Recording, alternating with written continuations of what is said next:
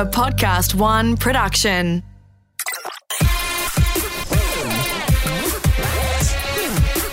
Oh, that's a curly one.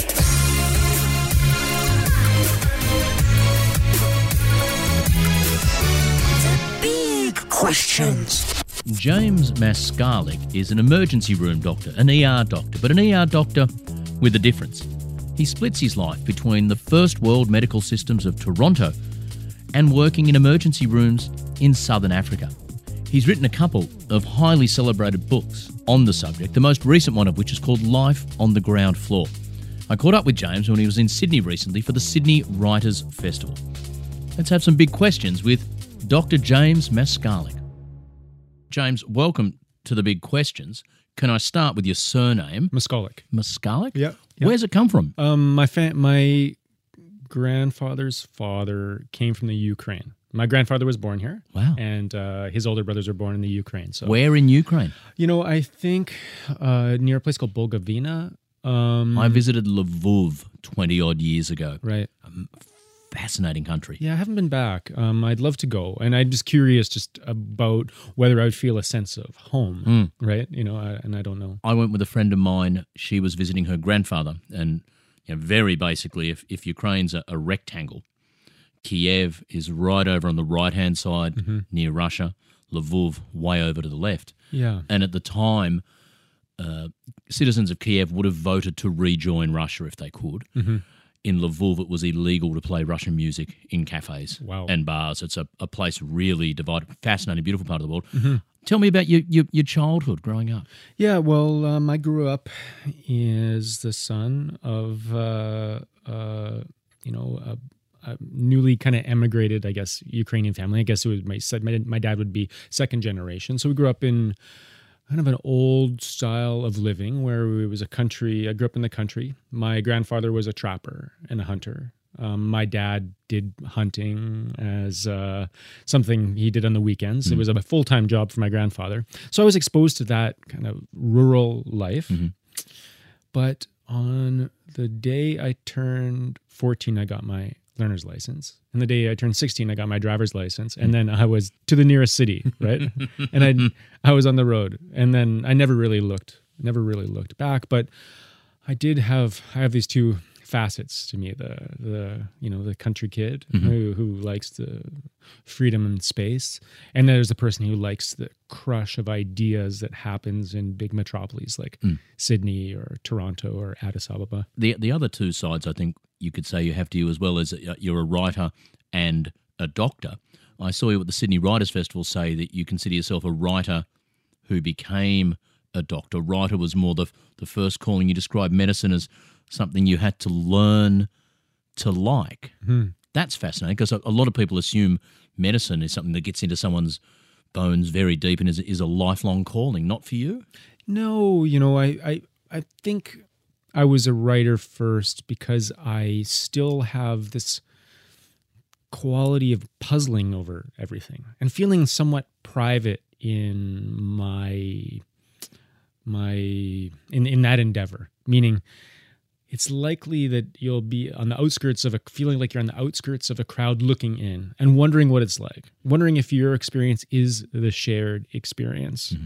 And the only way you could know is to try to capture some of your sentiment and then try to write it down in words and mm-hmm. then see if you can put it out in a way that other people will respond to. And if you're able to at least capture it correctly and have that find purchase hmm. Uh, you know, as, as a start of a conversation, or someone says, I, I, I share your, you know, what, what you tried to, what you tried to capture, then at least briefly, you feel included. You feel like you've made sense of the small amount of the world. And that was something I had from a kind of a young age. And medicine was just something that grew out of uh, first a, a, a, a basic science. Now that you've done them both for a while, is there also an interesting uh, comparison between with writing? You can take time, you can try and seek perfection, you can rewrite that sentence 11, 12 times, you can throw it away if you want, you can leave it a couple of days. In the ER, I presume it's very here and now, and a lot of the time near enough will be good enough if it can be done in a certain period of time. You can't chase perfection. Is that a simplistic comparison between the two, or is there, a you know a comparison there to be made? No, I think that's that's really uh, wise, and and there's a natural reflective quality that happens with the writing process hmm. on a moment by moment basis. What you're trying to do is, have I made this bit of thought or these these few sentences as clear and effective as hmm. possible, and looking at it as a, a key that might unlock a bigger hmm. answer to the story, right? Um, and in medicine, it's very present centered. So it doesn't mean you can't have good shifts and bad shifts. And hmm. I'll notice it in my good moments. I'm really right there with somebody in a way that they need me to be. And there is this a linear exchange in that relationship that moves back and forth between the two of us.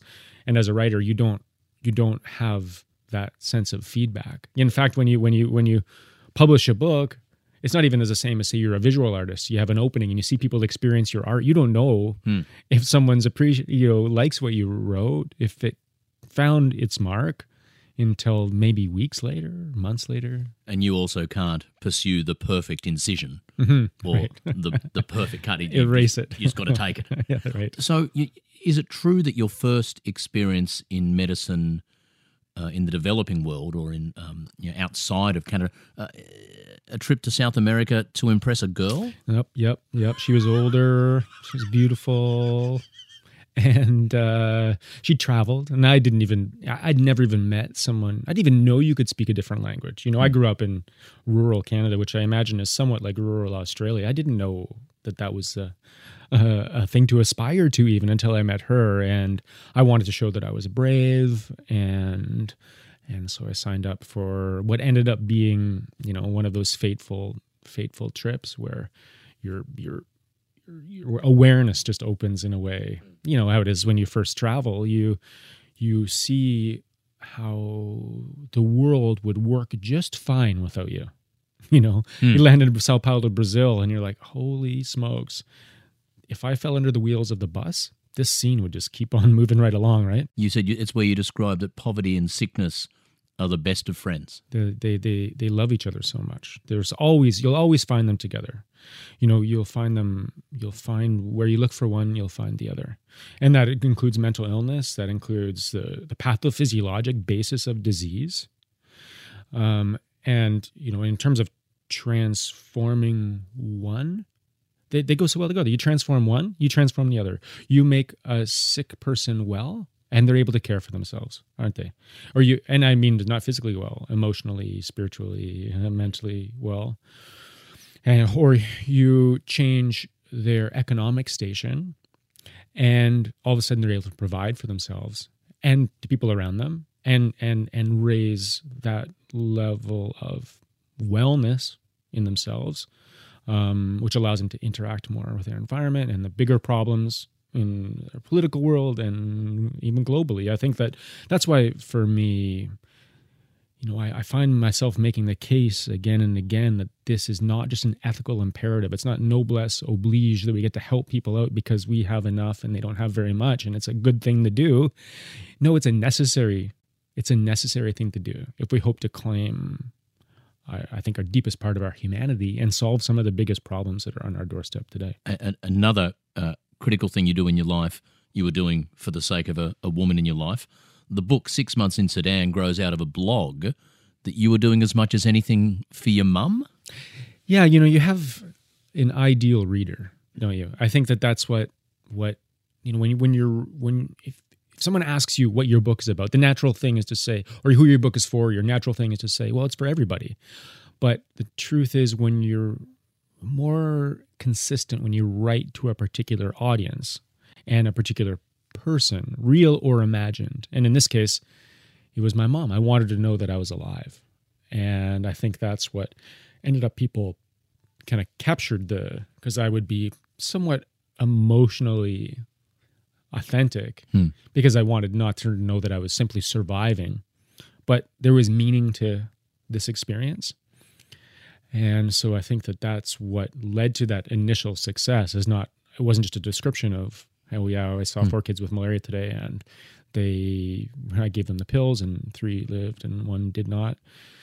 But just how deeply affecting that was, and as time moved on, you could see you- um, the change. You could read the change. and beautiful and moving writing that becomes so popular, isn't it right? Your blog was more popular than the general, you with Médecins Sans Frontières, MSF.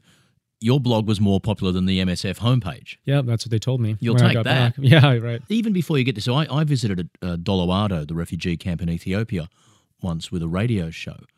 And even before I left, I did as you did.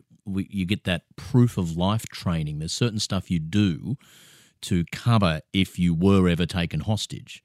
So I had to contact a person here and who, who was they wanted someone close enough that they knew me, but not so close that they'd be unable to deal with the situation.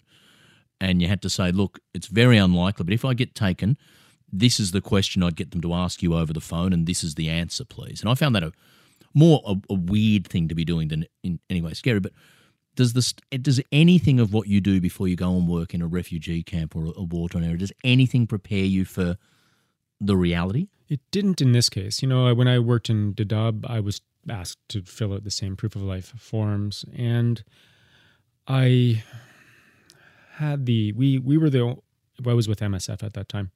We were the only NGO living in the camps. So because of that, the security level was necessarily high, meaning that I could only go from my basically my room to the hospital and back. Hmm. Wasn't allowed to walk. There's no freedom of movement. So what it did really is give me the felt experience in a way of what it was like to be a refugee. Hmm. My, my movement completely restricted. So it's That deprivation. yeah, cognitively no, because I knew I had the ace of spades. I had an exit visa. So cognitively no.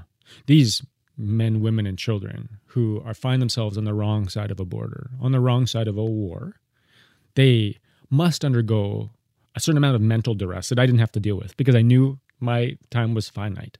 But even knowing that, the the difficulties that I had just trying to remember who I was when I was stripped of all of the freedom that I once knew was was was um, affecting. You know, it, I couldn't go for a run. I couldn't go for a walk to clear my head or anything like that. There was just the reality of this really harsh existence. So there was I think the way that I prepared for that was I took into the field um, a mindfulness meditation practice before I did that mission because I came back from Sudan and it took me about a year before th- I was kind of back to myself. And so I knew I didn't want to do that again. I knew I wanted to do the work. I, I was inspired to continue the work, but I couldn't go into it with the same, without some thing that allowed me to transform the difficult part of it as it came up, which for me was a meditation practice, which was what I took into the refugee camp. But what, what inspires you to do the work? Because after your first, you know, posting, your first tour of duty, you've done more for those people than ninety nine percent of health professionals will ever do. You've you've paid your debt in that sense, and you know what it's like. What keeps taking you back? And I know that outside of MSF, it's different to within MSF. But to keep exposing yourself to that sort of work and the challenges, what is it that keeps taking you back, James? You know, I think you puzzle. I don't know if you do the same as me. You puzzle over the nature of nature, mm-hmm. and and and why. You know, I wasn't asked to be here. Neither were you. Yet we find ourselves here, and we're asked two things: to learn how to love, and hang on to the things we cherish most, and then to let them go. It's a terrible, not terrible. It's perfect. The the paradox between those two things. But what I've discovered is searching for something and uh, uh, that made sense is that I never really get closer to an answer. But what happens when I put myself in situations like we were talking about today, the questions fall away. Mm-hmm. And that's as close as I've got to an answer. So when I today, just before I came here, I was walking through the uh, asylum seekers office uh, in, mm-hmm. in in Sydney, and it's on Bedford, and I just saw these. We went up during lunch hour and it was chaos. There's mm. kids from all over the world playing and screaming and pulling each other's hair, mm. and parents trying to make them sit down and have food. Mm. And I just felt so at home, right?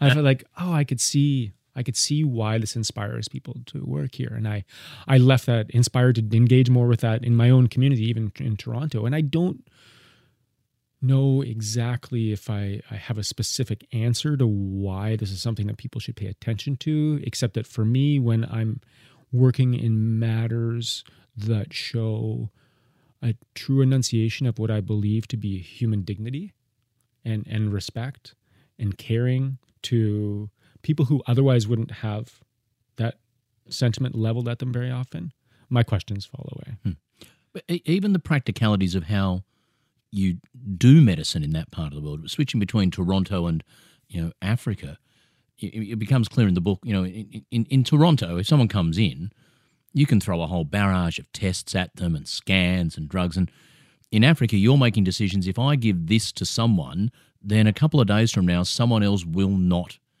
get it. It's a completely not just the limits of the you know the resources themselves, but even do you have to change your you know guiding philosophy of care in some ways? I think that you have to, you can't delay those important decisions. And I think that when you are, you are, say, in Canada and you're doing the scans or you're doing the endoscopy and you don't even think it's necessary and you're costing taxpayers money, maybe because you're refusing to have a more difficult conversation with people, you're delaying it. You're passing it on to someone else. You're you're forgetting you, to Kicking to- it down the road. you're kicking it down the road a little bit.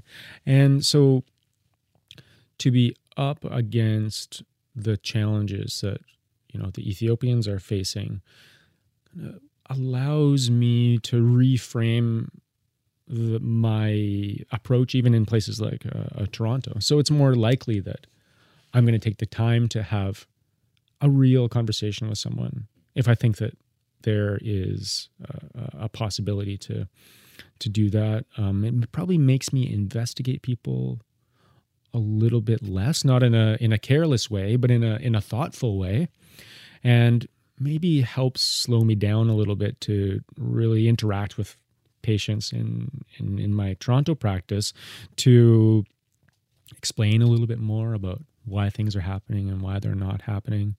So I, I don't know if that answers your question, but uh, When, when working overseas, you've you've had colleagues taken hostage. Yep. Um, you you know or know of people who've who've died doing that work. Did you ever have moments where you genuinely feared for your safety? No, um, I've been ill a couple times, and so I think that's the, you know, in some ways, sharing space and risks with people was that that was a mm, fairly common experience. You you can get sick from the same things that the people you're treating are, but in terms of anyone wishing me malintent or being uh, aggressive or violent towards me, I've never felt that it was directed at me and except for those instances in uh, in Dadaab where um, some MSF colleagues got kidnapped, never really felt the dwindling kind of window of humanitarian space that we're seeing a little bit more and more. Yeah. So I, you know, since that happened, I was offered at one time a position with MSF to go to Yemen, which I refused because of the kidnapping situation. So I think that it's probably true that we are enduring a narrowing of that space all over. More big questions with Dr. James Maskalyk very soon. In general, across the, the set of people who have medical skills, ER, what sort what sort of a doctor do you need to be for ER to be your thing? What the, what what uh, across the whole skill set? What really comes to the fore in ER that might not be the case in more general surgery or general practice? What's the real defining skill of good ER practitioners? I would say in the three minutes that you have with a person, you make them feel like you have nowhere else to be. So to do that, this is the art of emergency medicine. Okay, I'll, I'll talk to you about the skill in a second, but the art of it is meeting someone where they're at, such that you can cut to the true nature of what they're coming to you presenting to the ER for as quickly as possible and make them feel that they can trust you. And that's not easy. So what I mean by that is of course you want to know if some a kid has a piece of wood in his eye and you can tell because you you you you get the sense you can diagnose you can diagnose it visually you can see he the way he's holding his eye you can even maybe spy the little piece of wood in there. But the art of it becomes making that five year old trust you enough to hold so very still that you're able to take it out with a tiny needle. Now that's the art of it. And that's something that you only have minutes to make that type of relationship hmm. but it is in those minutes that the woman who comes in with a black eye who said that she walked into a door feels she's able to trust you well enough to say, actually, my partner hit me. That's fascinating because I'll, I'll let you get onto the science in a second. I won't hit that because I would have naively assumed it was the one area of medicine where you're just making decisions so quickly you don't bond with patients. I would have, I would, I would have, I would. It wouldn't have surprised me if you'd said the real skill is to just not. It's just so quick and so manic. Don't form any bond with people and just get it done and, move them on. I'm, I'm fascinated. You've you've gone a full 180 degrees on what I would have expected. How do we get from the art to the science? Yeah, I think that the two go so well together. But it's the the nature or the the art of knowing the human heart and and what what it it how, what relationship it has to bringing that person to you know the bed in front of you, and the the the work of it, the challenge of it, I suppose, the the the skill of it becomes being constantly interrupted with different varieties of of conditions and priorities different priorities people interrupting you about every 90 seconds i think the evidence suggests wow. from the task that you're doing that you're trying to accomplish you get interrupted about every 90 seconds but you must not miss anything you must have remembered to look at the cardiogram before you discharged that elderly person who fainted right and if you think you did but you're not sure if it was his or someone else's you that's when mistakes happen. So the the margin for error is very low, mm. and so you you know you must at the same time as being able to keep up with the the task based part of it, you mu- you let people feel cared for, and then you complete the the covenant, the mm. doctor patient covenant. You mentioned you know the best way to not make mistakes and things like that. And I, I don't want to be morbid here, but if you'll allow me to ask that, that you know, if I have a bad day at work, means I crack a joke at an event and it falls flat, or I finish this podcast and realize later, oh, I really should have asked something else. If you make mistakes at work, in worst case scenario, people can die, or certainly people's health outcomes can be less than they could have ideally been. You do everything you can to minimize those, but is there a certain part of your character you need that just needs to be able to live with the fact that sometimes things don't work out the way they should have, and to an extent, you contribute to that? Yeah, to an extent. I think that the experience of making a mistake is, everyone has it, and I have done it, and I, as others waiting for me in the future. And I think as long as your intention is is as as pure as you can make it, mm. you're biased as as as as little as possible, you can trust that you will recover from it in a healthy way and still mm. go on to do your work. However, it doesn't take away the fact that you really shouldn't miss anything. you know, mm. you're not going to be diagnostically 100%. You're going to call things that aren't a heart attack that were. But you must, your attention to detail must be very, very, very high because your patients expected of you, which is what makes the environment. That's the stress of the environment. Sure, there's people in pain and someone crying and someone, you know, the police have brought in who's struggling. You know, there's that general assault on your senses that happens when you enter the ER. But it is that feeling at the end of your shift, like, have I missed anything? That is the the lingering kind of effect. Hmm.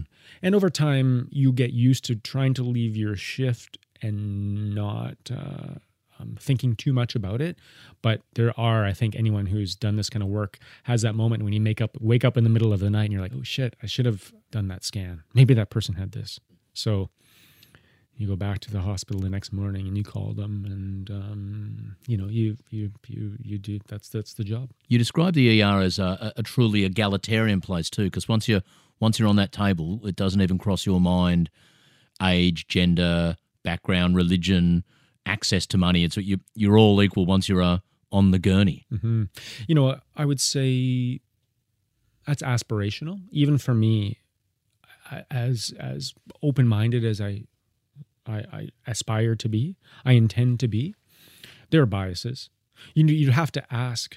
You know, I saw a police officer choking a patient who was violent, being violent in the ER. He didn't need to be choking him. He was doing it because that was a, a, a visible minority and he could get away with it. That person was powerless.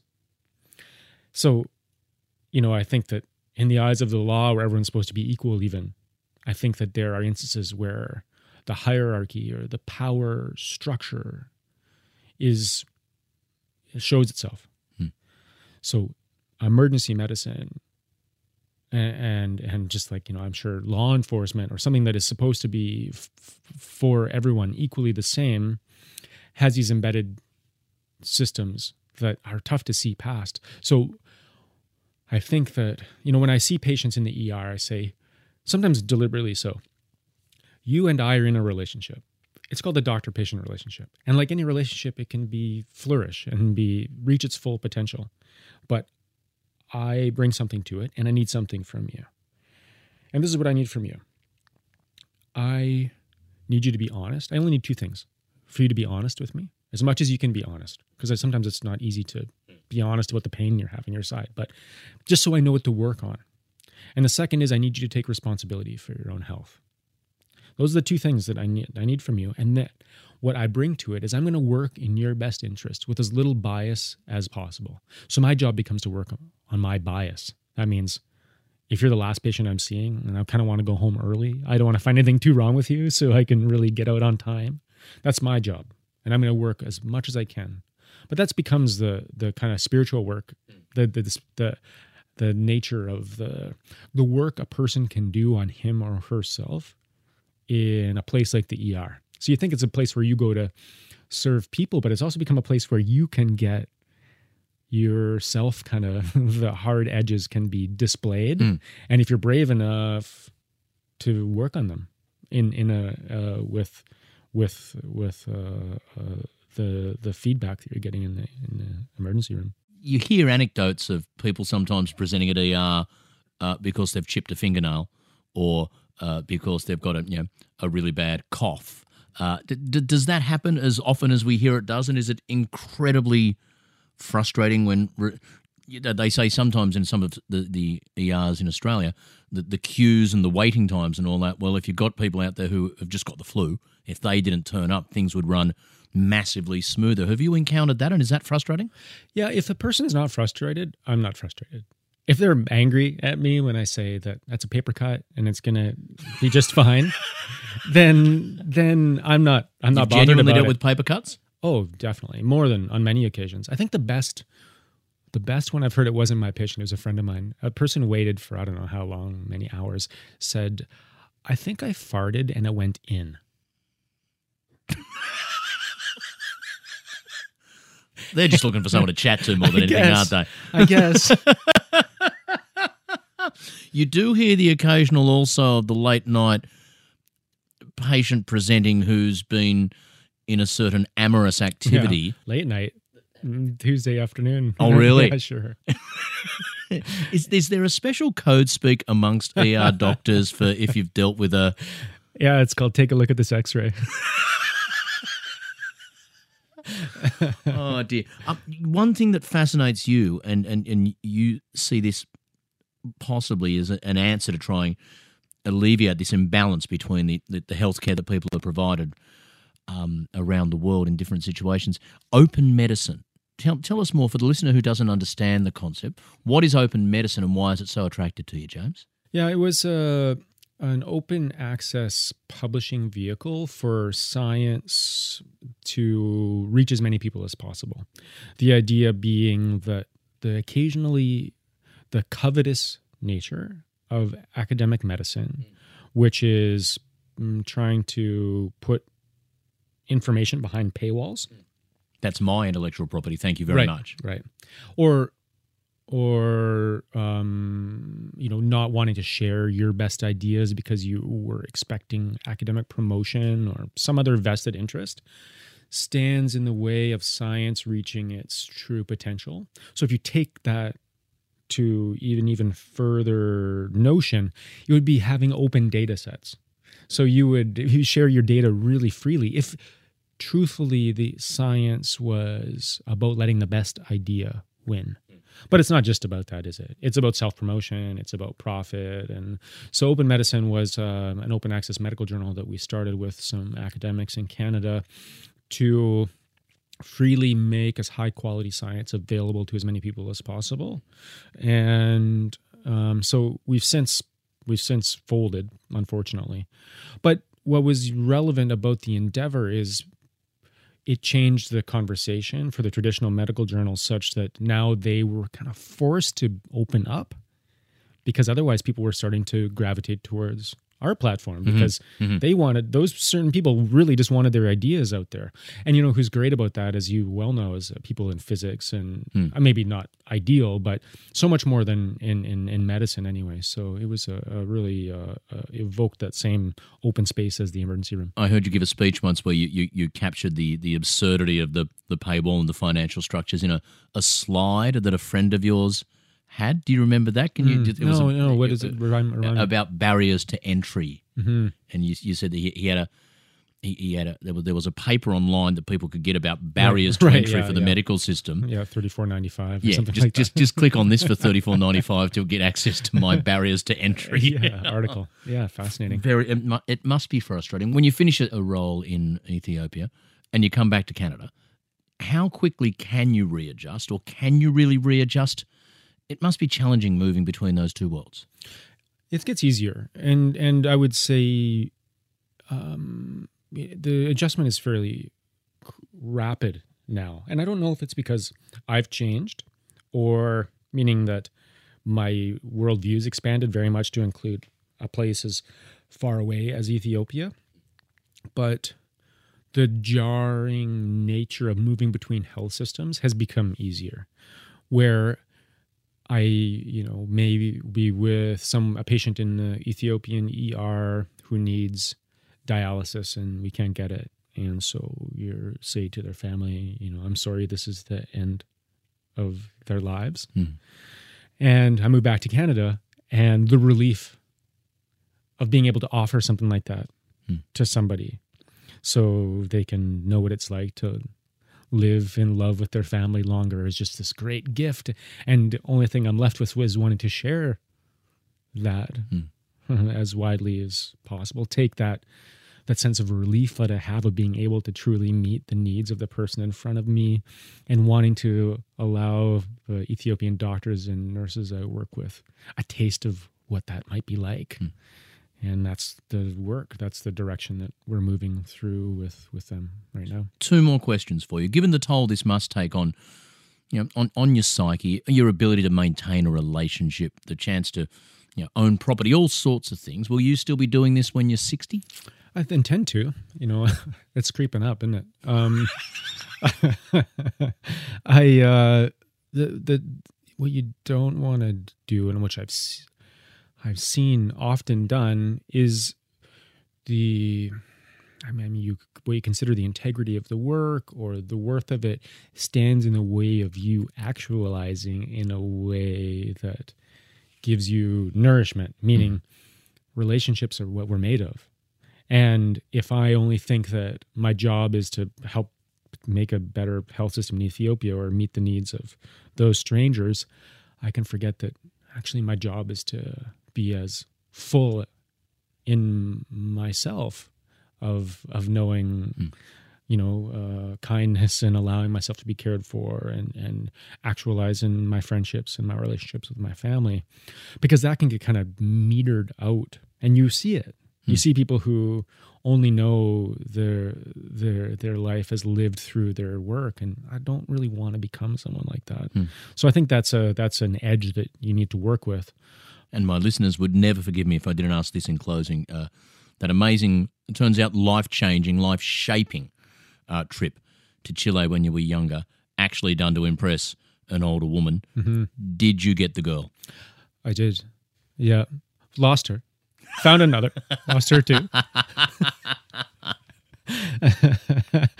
uh, for all the right reasons. So yeah, Lovely to meet you, James. Thank you so much for your time and, and for the amazing work that you've done. cool. Thank you. This episode of The Big Questions, as always, was produced and edited by Alex Mitchell in the PodcastOne studios. Series producer Caroline Pegram, and the theme music provided by the good people at Uncanny Valley. If you want to hear more big questions answered, go to podcast1.com.au or download the PodcastOne app or look us up on iTunes. I'm Adam Spencer. I'll be back with some more big questions soon. Big questions.